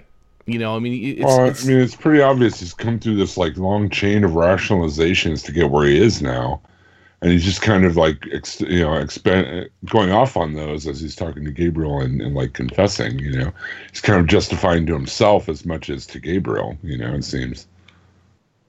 So Gabriel then emerges from the little side room there and opens the door and he says, "You're forgiven." And Negan then punches him in the face and says, "Thanks." I guess what was the punch for? For trying to kill him? I guess that was the uh, Yeah, was, that was the principle. punch. Okay. But I love how I mean this is one thing that's so cool with Negan. It's like three people that we've tried to kill him. He just loves them all. Like Carl tried to kill him. He loves Carl. Sasha tried to kill him. No problem. You know he respected her. This guy Gabriel tried to kill him. It's like it doesn't phase him. Like he's just he's used to these murder attempts, I guess. And it's like he respects the people that go after him almost. He likes the. I mean, he likes he likes people that have that fight, that fire. Like he doesn't like when they kiss his ass. Like it. Yeah, I see what you're saying. It, it, it, it irritates him. It, Well, it, it yeah. really irritates him. Craig, you yourself, you've said you've noted how in the past Negan likes Rick. Like he is a huge Rick fan. He, Right. He, he Mhm. may not be happy with the actions he's taken against him. Right. But he has a he has a smile on his face when Rick does weird shit to him. Hey, Rick. As far as as far Yeah. as challenge, yeah, as far as challenging his authority. You And screwed up with- this time. It's yeah, same, same, same with same with when Carl came after him, a little kid going after his men, like that that impressed him. Uh, Same with Sasha and how she handled things. Like Negan is, he's a lot of things, but he's a big admirer of people that have the kind of moxie that he has. Like that, he's a big fan of that. So it's it's not surprising to see him kind of be on the, you know, be be with Gabriel, be like, okay, I'm gonna save my new buddy here. I'm still gonna treat him like, shit, but I'm gonna save. I'm gonna take him with me. So um, Negan rips apart the walker and explains. He, he was kind of asking Gabriel, like, uh, "Is this how you do this? I mean, I've seen it, you know, done before. We'll do the gut job." And and he's like, "I've done it before." Gabriel's like, "We've done it." And he's like, "He goes, you know, you realize these guts have been boiling around in the Virginia sun, and you know, these just urine and." You know, feces and innards, and and he's like, I know. He goes, don't worry, we're from Georgia. And Gabriel, that's what Gabriel says and uh, and, and Negan has some reply to that, but I, I didn't. It's not noted here. He's, I don't know what he said, but it was it was some funny thing. Gabriel and Negan make a bunch of noise and let walkers enter the trailer until it's full and they can find a way out. And they're covered in guts at this point. Slowly, the two maneuver through the crowd until Gabriel trips. They work together. I guess that when once he tripped, I guess the the walkers must have noticed that they weren't walkers because the way they moved or whatever. They work together, saving one another time after time until they get to an edge where walkers fall on them. Well, here's the thing too is like, and I don't, I'm not sure about Negan. Uh, I'd have to go back and look, but Gabriel he covered his shirt and stuff, but his whole head was clean. And I'm like, I, I was sitting there as it I'm like, are they not smelling the fact that there's this fresh meat head His walking bald, through them? bald, shiny Yeah. head right there. Yeah, Well, it's pretty the- funny. I mean, the guts are overwhelming. I think is the. I mean, the same. They did the same thing in the episode guts. They didn't put it on their face either. They just put True. it all over Well, I don't body. know. they I- did the I smocks. guess- yeah, they did the smock. I thing. get, I guess I'm thinking of of old man Nick, old man clothes Nick. You know, with he has to like put war paint out of That's the West Coast style. That's West Coast Oh. style. Yeah, East, that's East West Coast Coast style. style. is a Is little East Coast style. Yeah. Oh, I didn't realize the whole West East thing uh, continued into the apocalypse. Okay. Right. Yeah, in the in in the in in the Midwest, they put it in their pants and shake it all around. It's really weird. God. That's what that's what Jordan does. Jeez. In the meeting room, Gavin talks about how his packages never arrived. I guess he means the guns that were supposed to be coming there. He insists Rick hit the outpost. And Gavin's pretty sharp. Like, he kind of knows what's going on. And I, I like this character, Gavin, even when he was the one that dealt with the Kingdom people, right? And he was always pretty level headed. Like, he always kind of knew what was happening. He, he He's not bloodthirsty, this guy. He's kind of, you know, logical. And he says, look, man, something must have happened to these outposts because we didn't get that delivery. No one's been on the road. We haven't seen anybody on the road since we got attacked here. They're they're hitting us all at one time right now. They're finally starting to figure that out. Laura bursts into the room. She says the workers are coming up the stairs. Simon comes outside and tells the workers they're supposed to stay on the ground level. The workers, however, are questioning him. Simon doesn't like the tone, but Dwight splits up a fight before it happens. Workers then request more water, but some are saying they aren't getting what they were promised. They said, Look, we're supposed to work for you. You're supposed to take care of us. We're getting hot down there. There's no water. You know, we turn the power off. What's going on? And they ask where Negan is.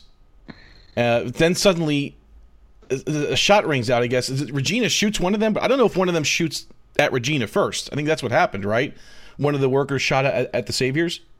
Um, it was a it was another quick move of they're about they pulled a gun about to do something and then what's his name um, or what's her name Regina shoots first. So. Gotcha.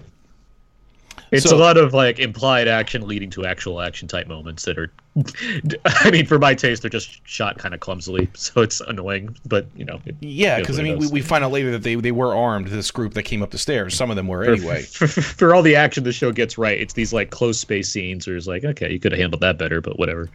Yeah. So then we hear Negan. He's whistling around the corner, right? We hear him. Uh oh, here comes the big man. And I love how they all get on their knees. Every one of them. And even Gabriel kneeled, like without even being told to. Like he just got on his knees too.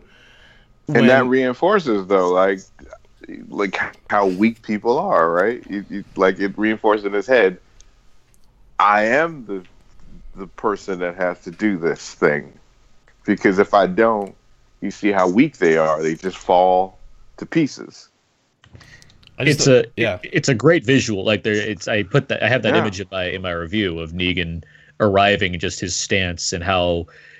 It, it, it- like no, there's no effort that he's doing. He's just arrived and people respect it, and that's a powerful thing to have that kind of wheel power to wield. And it again, it goes a long way to make me appreciate what the savior threat is supposed to be by get by getting just a scene like that where everything's mm-hmm. falling apart that gives me a sense of who the saviors are what they need to survive it also gets me to understand negan more instead of focusing on how ineffective i think his bloviating is i get to see as an example of what kind of power he controls beyond just talking and so it's, Right. it, it, it works it works to the, the episode's advantage and to the character's advantage So as he turns the corner and they all see it's him, he says, Regina, why did you have to go and do that?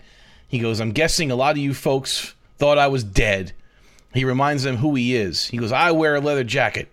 I have Lucille. And my nutsack my nutsack is made of steel.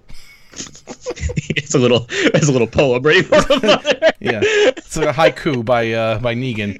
yeah negan coos Negan Coos, He, yes. he has to one up the Ezekiel speeches. yeah exactly It- it- it's a little bit more American. It's not so regal, right? It's a little bit more. It's a little bit more American version of that. He excuses himself to a shower, and uh, some service from Frankie, he will then get back to business and saving everyone. A worker thanks God for Negan being here to Gabriel's surprise. Like he, you just heard his woman say, "Thank you, Negan. Thank God for you." Like, wow, I didn't expect that. Like, I, I didn't. Realize, I thought they were just like indentured servants. They, they wanted to all want to kill him. I didn't realize they respected this guy so much. Like, it wasn't just fear. Maybe it is just fear. I don't know. Well, it's a mixture of everything. I mean, it, it's he's kept this thing going. I mean, as much as people, I mean, they are doing terrible things to keep it going. Um, but they, but these guys, these the people that are there don't really care about that. Like that's they're just day to day working. They're just in there, you know, in that section in the basement, doing the whatever job that they've been designated to do. Like all that outside stuff where people are doing terrible things. They don't really. I, I bet you don't want to think about it. Maybe he threatens them with going over to Fear the Walking Dead if they don't fall in line. Oh, well, that'll scare you, all right. That's that's a scary proposition. That's the crossover right there, right? So in the meeting room later, they're presented with the guns that were used against them. So again, I think there was a shot fired from the crowd that you know that's why Regina fired back. Um, it, it was a bag that the the guns came in. Eugene sees that the paint from Dwight's chest piece is on the bag. He notices it. It's the same red. Like he looks at the bag, he looks at his thumb. It's the exact same red. So that's the evidence that Dwight armed Ah, okay. armed the the worker bees. I missed the bag, I guess, because I saw him look at his thumb in that scene. I just missed the bag. It, it, it's very subtle. There's only a few droplets like on the bottom of, of the bag, and it's it's the same red. So after that, we see Rick, and, and again, there's some good visual. You don't, there's no lines here, but you see Eugene just staring down Dwight, like really looking at Again, him yeah, it's, yeah, it's it's gr- it's really good stuff. Like it, it just it adds so much to what Eugene's go because now he's in the and we're gonna get to another scene with Eugene, but like it adds to like the scenario he's in. It's like oh, so now he he knows what's going on, but now it's like what do I do about this? And again, there's another scene coming. I'll Yes. wait for that. so Rick is walking along the path. He's going to finish the plan. Again, we don't we still don't know what this plan is or what the completion of this plan is, but he's walking somewhere and he sees a helicopter fly overhead. And there's a lot of speculation on the internet about what this helicopter is, where it was going. Does it tie back to the the, the shot they had at the where when he was on, on the garbage heap where there was some aircraft flying back there that we kind of weren't supposed to see but we saw like there's a lot of fan theories that's- swinging around, swimming around back there I, don't know I, think that that's a bit of bullshit. Thing the the, the garb. I think that's just an accident. But like, if you want to rope it, Well, in. you never. I, they can retcon I- it in, right? Who knows, right? I think that they didn't realize there was a helicopter flying in the area. That was a blooper, and then they're like, you know what? Let's just throw it in to f- with people's heads. Hmm. I I don't I'm not I'm not far enough in the comics I think to quite know what the helicopter is. Although Okay. I don't know, maybe I forget something, but I I'm I'm past the the neck the war that follows this one. That's where I just got to. So I don't know if, if I'm missing something. But It's the Airwolf crossover. yeah, Yeah. there you go. That's what it is. Never mind. So the saviors exit the meeting room, and Negan asks Eugene to solve the entire mystery of who the mole is. Well, actually, that's not true. He doesn't ask him to do that. This is actually wrong. He says, um, "I want you to deal with the problem outside." Like he he he wants Eugene to clear up the mess The of walkers. walkers. Right. It's not. Yeah. It's not the mole problem. This is this, this, this is actually an error. So um, he goes, if you try your best, I know you try your best, but you don't figure something out. Don't worry, I'll kill you quickly, so you don't have to see all the awful things that are going to go down here when we run out of food and water. I guess if that's not motivation, I don't know what is.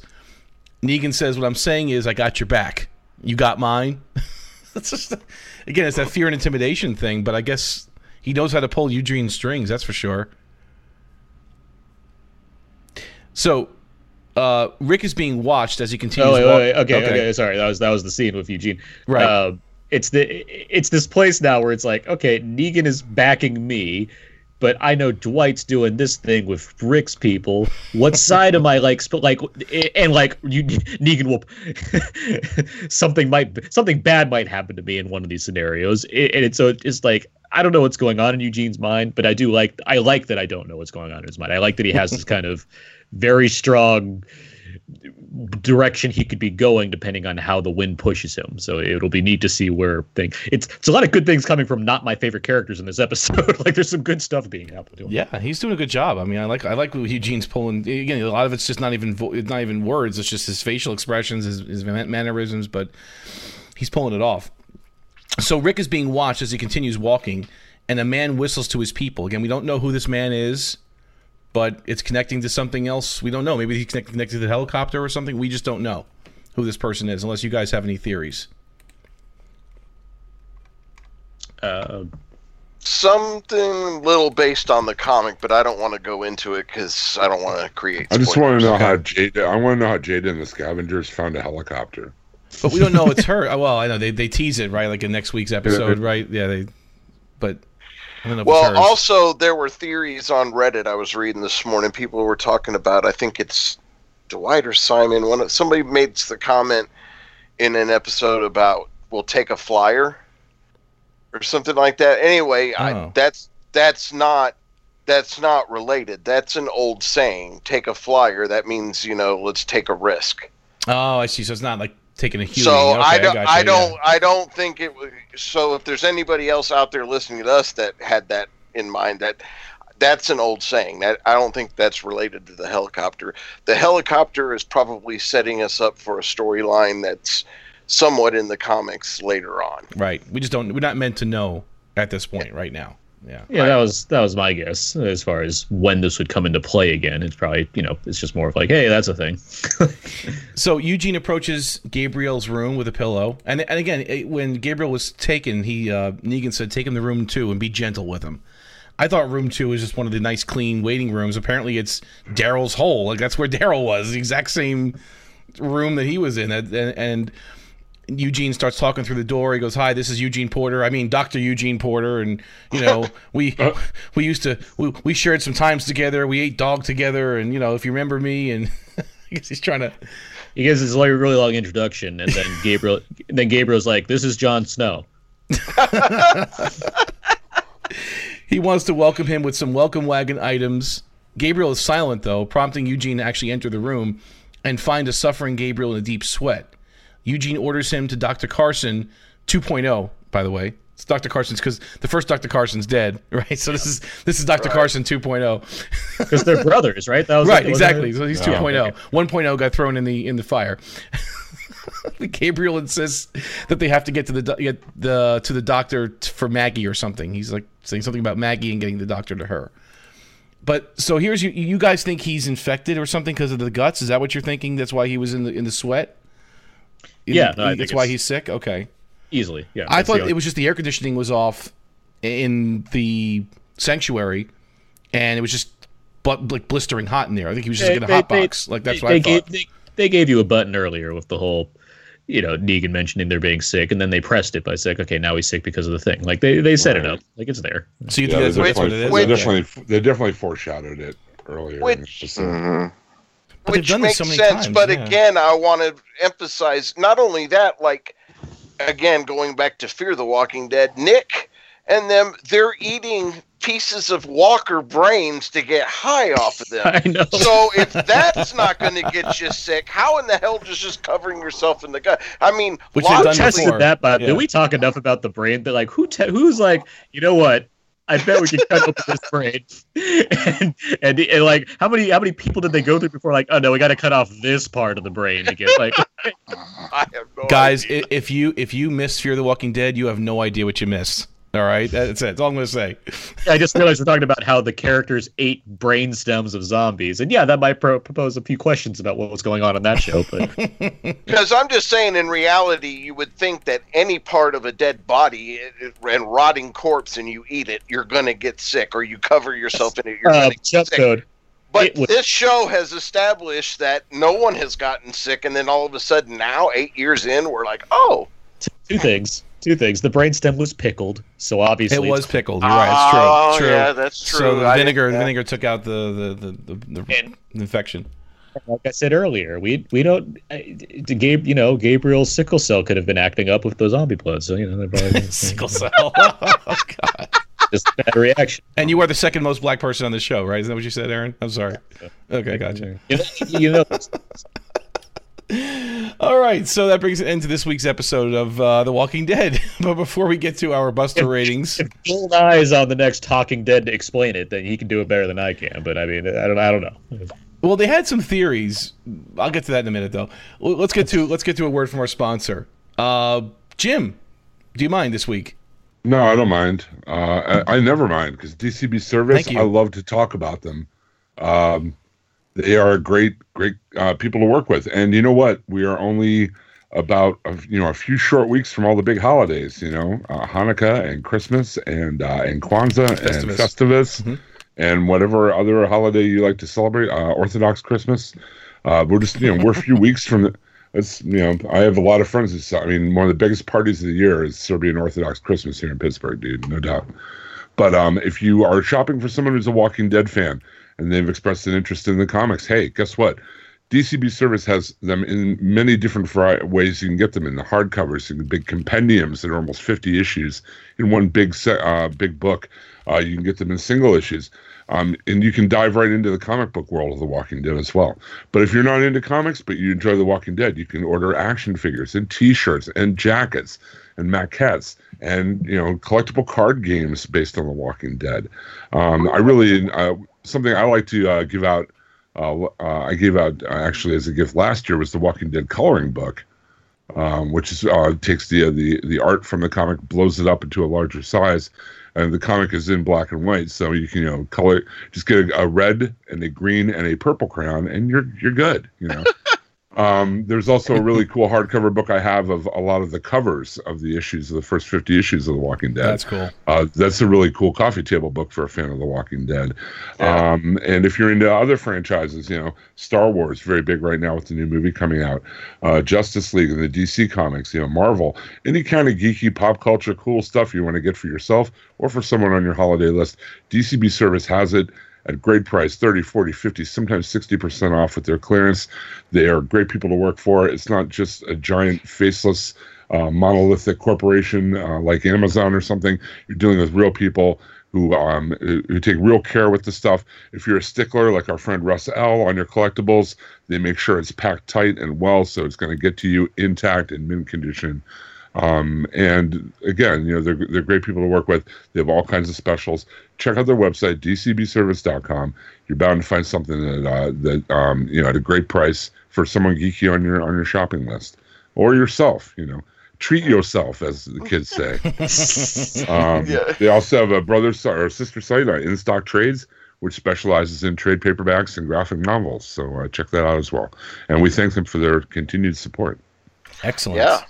Let me throw in there Yeah. too, since Jim brought it up. Uh, those adult coloring books are quite therapeutic and relaxing, and I have the Justice League coloring book that I got through DCB service. So, definitely a, a good pickup if you Yes. if you need to relieve some tension. And uh, It's definitely definitely a thing now, for sure. Yeah. and after our podcast last week, they're bringing out the new Justice Log uh, coloring book Oh, as yeah. well. so make sure to get your brown crayon ready to go for that one. Okay. No, no, I think I'm going to say uh, hold out for the Justice Log wood burning kit. There's a um, there's a there's a there's a collectible Justice Gavel and Justice Log, which is a small log that you have a gavel. So if you have makeup courtroom sessions, you can use the Justice Gavel to hammer on said log, and the log comes with engravings, so you can put your name on there or any kind of secret identity you might possess. It's really useful. It's limited Well, quantities, folks. So if you don't see it on DCB service, it's because it's sold out. That's why. It's the only reason why. because I already bought them all. And, J- and if you're if you're if, if you're an aspiring stenographer, you can buy the Justice Log, which you can take notes in. The log Maybe book. get an That's the autograph by log the log yeah. lady. We have pages of these jokes, guys. This is going to be a long show. Well, Jim, thank you as always for mentioning our, our wonderful sponsor, DCB Service, and we appreciate that. Let's get to our Buster ratings. Aaron, you're up. You know, I was a little bit lower um, earlier, but I'm a little bit higher now, and a little bit rock and roll. Um, I'm going to go with uh, four Busters out of five this week. I think it's a strong episode. I think the aside from the Rick and Daryl stuff, which I felt is unnecessary. I do like the Savior expansion. I do like the Negan development, and I, I mean, Gabriel's solid as well, and I, the Eugene stuff works. Like, there's a- just a lot of little elements here for a character-based episode um, that play well to what the show is supposed to be. I think there's you know, amid amidst the zombie apocalypse, we get a good, well-rounded character piece here. I, I can I can see the point being made of how some of the materials feels like it could have been peppered into other episodes, but for a a savior focused episode, I enjoyed what I got out of it. So yeah, four busters. Excellent, Richard.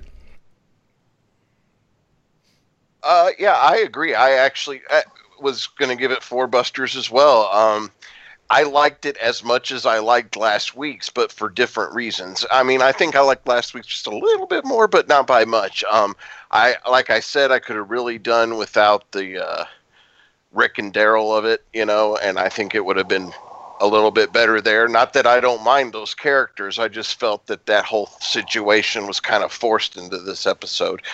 But yeah, four busters. Okay, Daryl from the from the Murder Shed. Uh, I, I would. Uh, I mean, I enjoyed it. I enjoyed the episode. I uh, it moved everything along uh, at a good pace. Um, I would give it three point five. I, I, I enjoyed it. It wasn't a wasn't a four or five. Not not enough happened for that, but it was still a good episode, and it and it uh, it showed Negan in a light that you can understand why he is what he is, uh, why he does the things that he does. Um, and it's a new face to the. We needed to see the workers, and we needed to see how the leadership went. You know how their little, little, little band works when they're under pressure. So it, it, it was it was good. Okay, Jim. Um, I'm gonna give it a four as well. It was it was a well written episode. I like I like Jeffrey Dean Morgan letting us into the character of Negan a little bit. I did ding it a little bit for um kind of taking away some of the momentum we had with some of the more uh you know action focused episodes we've had, but I really did I did did appreciate the character work there. Um, and I, I am always happy to see Steven Ogg. Uh, so I'll go uh, I'll go 4.0 and I, I echo what the other guy said. I thought the Rick and Daryl stuff was kind of unnecessary. I think maybe they were just kind of throwing out like a fan service bone there or something. I'll give it a 4.5 actually. Um, I'll tell you why. And that, and for me that that's really good because there wasn't crazy amount of explosions and guns and zombies and it was really just I mean there was some but really it was more hinted at. It wasn't uh, in your face this episode. So it was really um, I liked Negan becoming more human. I've been asking for that for a while and this really I thought his acting was really well too. Jeffrey Dean did a really good job this. Father Gabriel I mean just Though that dialogue between the two of them seemed very real, very natural. I mean, he called him an asshole. I mean, it's it's stuff you wanted him to say. Like it actually, it, it was just it seemed very real and not forced and you know choppy. So I, I love those scenes between those two. Uh, I like the little boardroom scenes as well. I liked really the whole episode was great. It really, it, I, I, said it like I said, I said it out loud during the episode. This is actually a good episode. Like I really was enjoying it. The Rick and Daryl stuff, I have no problem with that. I don't think it enhanced or detracted from my score. I think it's. I love seeing Rick beat up anybody, even have a little fun with Daryl. So, I mean, obviously, you know, little chokehold action there was a little illegal, but either way, it was it was as, as we all know. As, as we, all know, know. all right? So you know. Yeah, as it is written. Because you know it's funny some of my friends get pissed off because like uh, I'll talk about him like you know wasn't it cool Rick kicking some ass? He goes you know what? Rick's no good because the governor would have killed him man if Michonne didn't step in. And then this guy kicked Rick's ass and this guy kicked Rick's ass. I go well look you know it's he can't kill everybody. He's got to have some weaknesses right? So Daryl got the one up on him. It's, it's it's all right. You know we'll call we'll call it a draw. We'll call it a draw in this one. But I, I did enjoy the episode overall. Four point five Gimple's promise did pay off, right? He did say there was going to be four episodes of of intense action. That's it. So we got our four, and now we're we're into the season proper. Now this is how it's gonna it's gonna flow like this and we'll, I, I we'll see what happens. I, and I'm fine with that, though. Yeah, this is if, fine. If he told if he told me there was going to be three episodes that sucked, one episode of genuine good character development, and then follow that, then he'll be slowing down. I, I you know, I, I, have a little more respect for him after that. And then episode seven, the bearded governor makes a flashback return, and then okay, he should have sworn. No, I, I, hear I hear on this year's episode seven, they're going to send uh, they're. they're gonna they're gonna send Carl to Chicago for a, a full on episode by himself, and then lead him back in later. That's pretty funny. Put him in a car, have him just go on a road trip. Okay, You go to a road trip and goes to know, Wally meets- World and comes back. If he goes, if he goes to Chicago, it'd be, it could be a special episode directed by Dick Wolf. yeah, he's gonna join crime the fire departments. Chicago Zombie. But who cares what we have to say, folks? Our listeners on and our, our people in the Facebook group are awesome. They leave their very own Buster ratings for each and every episode of The Walking Dead, and of course Toby ratings for Fear the Walking Dead. And you get to hear your very own Buster ratings read by the one and only Jim Dietz. So, Jim, would you take it away? What do our listeners have to say on the Facebook group this week? Well, we had a lot of uh, people writing in, Ashley, so settle in, everyone. Uh, Brent Jones wrote in with a solid four illegal chokeholds out of five. So are the 50 cal guns lost forever now? That, that's a good point, and we didn't even really bring that up. Like, where did the guns go? I didn't, I didn't see that. I saw explosives, but where's the guns? Did they? They burned up in the fire. Is that really what happened? I didn't. Well, those the, the those they were like the big long boxes, the crates. That's what what they were in, right? And those were still in the back there. I thought. Oh God! All right. that was my guess. Yeah. Wow, that's a Uh, waste. enjoy, enjoyed seeing the other side of Negan. I loved how they showed us what our other side did. Went back and showed us the same timeline from the Savior's POV, and it was interesting to see how the workers view him. Simon is awesome. The Rick Daryl fight was in- interesting, and I can't wait to learn who was in the chopper. I was directed to use my Schwarzenegger voice there. Um, Ray Irvin writes in uh, four hillbilly armored cars out of five. I liked this episode. It was interesting to go back and see what was going on in Sanctuary when Rick and the gang came strolling in. I look forward to seeing what Father Gabriel is up to. Is he really sick? Bit? Faking it? Who knows? I like that he is a character we can actually cheer for nowadays. Uh, Janet Bruno, 3.25 unexplained Negan survivals out of 5. No way Negan was going to die yet, but I guess the cutaway from Negan and Gabriel leaves questions on whether Gabriel is bit, though they did mention it being hot with the power off, and that looked like a really closed in space. That's what I thought. Yeah. Uh, I like the call back to when Daryl and Rick first met with the chokehold comment, but the fight itself felt like a less cool version of the Morgan and Jesus fight. and we already got the solo attempt to take out Negan last episode or last season with Sasha. Gabriel is so weird. I don't really know how to feel about this episode, which is why I'm giving it a middle rating. Probably will change my mind listening to the podcast, but oh well. Actually, Sasha and Rosita took a shot at uh, Negan, right? So I mean, he's had Uh, multiple, yeah. and Carl, I guess, right? So we've had three, three main characters try to take him out. Three and- long and hairs. miss. Yeah, four. It's the hair. That's it, Aaron. You've hit on something. Negan. See, Gabriel could have been the savior there. Then no hair. uh, he has no hair. That's right. Uh, what does Johnny- it mean? I'm going to start pinning things to the wall right now and putting string in between pieces of paper. Uh, Johnny Store, five out, out of who the hell wrote this episode out of five. Perfect. This is how the show should be every damn week. The helicopter flying over. Holy shit, I think I know what this is. And if I'm right, it just laid the seeds for something that'll be two, three seasons on in the future. Uh, like the helicopter that flew over Atlanta made the walkers start toward the farm and then crashed and the governor found. Also, they laid the seeds to Negan backstory. Best episode of the season. I also called the Rick Daryl fight a few weeks ago, and you guys said no way they would fight. Ha. Well, I guess we were wrong. um, Ian Roswell, five jars of pickles from my private stash. five. Uh, how big is this pickle stash? I don't really want to know. Cukes, cukes. Cukes. he did say Cukes, right? Yeah. Uh, this was excellent. Uh, example of the need not to use too much action from Gregory scene at the start to Negan at the end with Eugene. This episode was ramped with tension and shows that you cut off the head of the rest of the body cannot work. Bravo. Uh, Mike Jones, four Trailer Park Confessionals out of five. Best episode of the season for me. Negan and Gabriel's dialogue was great considering Gabriel is one of my least favorite characters. The episode a little too chatty overall, but a step in the right direction. Steven Ogg stole the show. Uh, Sim Slade, uh, 4.5 busters. I enjoyed this episode more than any episode since season six finished. I started watching it, was so engrossed it ended before I knew it, and that hasn't happened in a long time.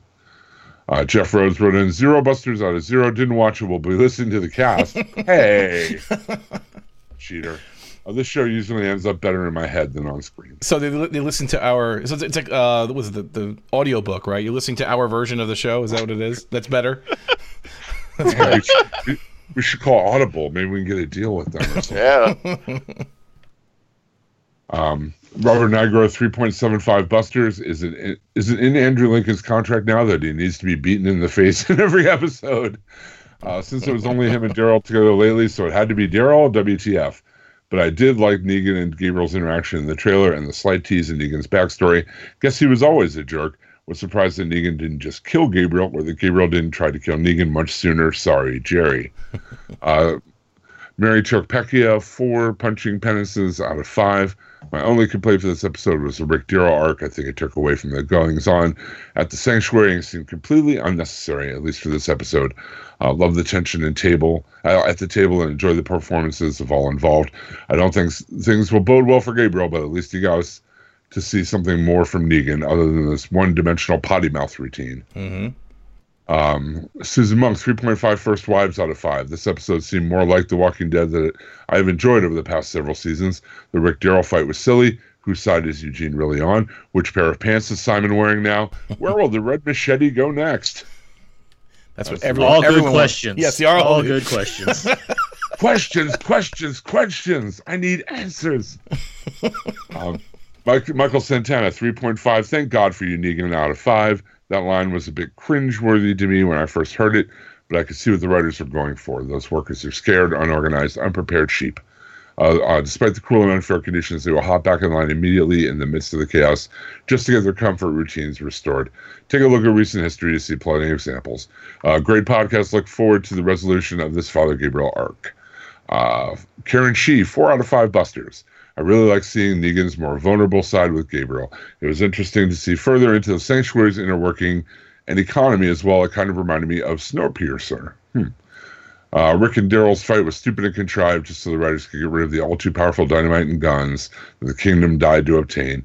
That said, I do like Daryl going rogue since it's consistent with his character and an understandable response to all the suffering he endured last season.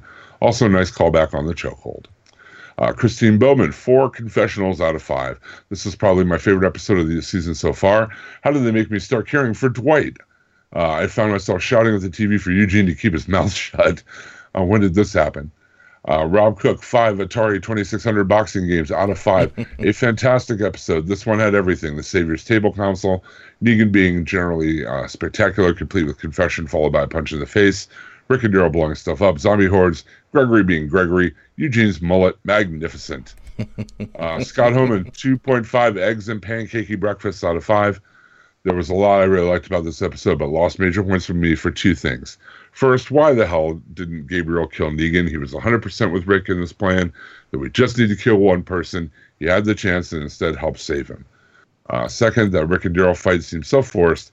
Those two are like brothers, but now they disagree and fight so quickly, and of course, could destroy their cool new weapons. Seemed hard to believe.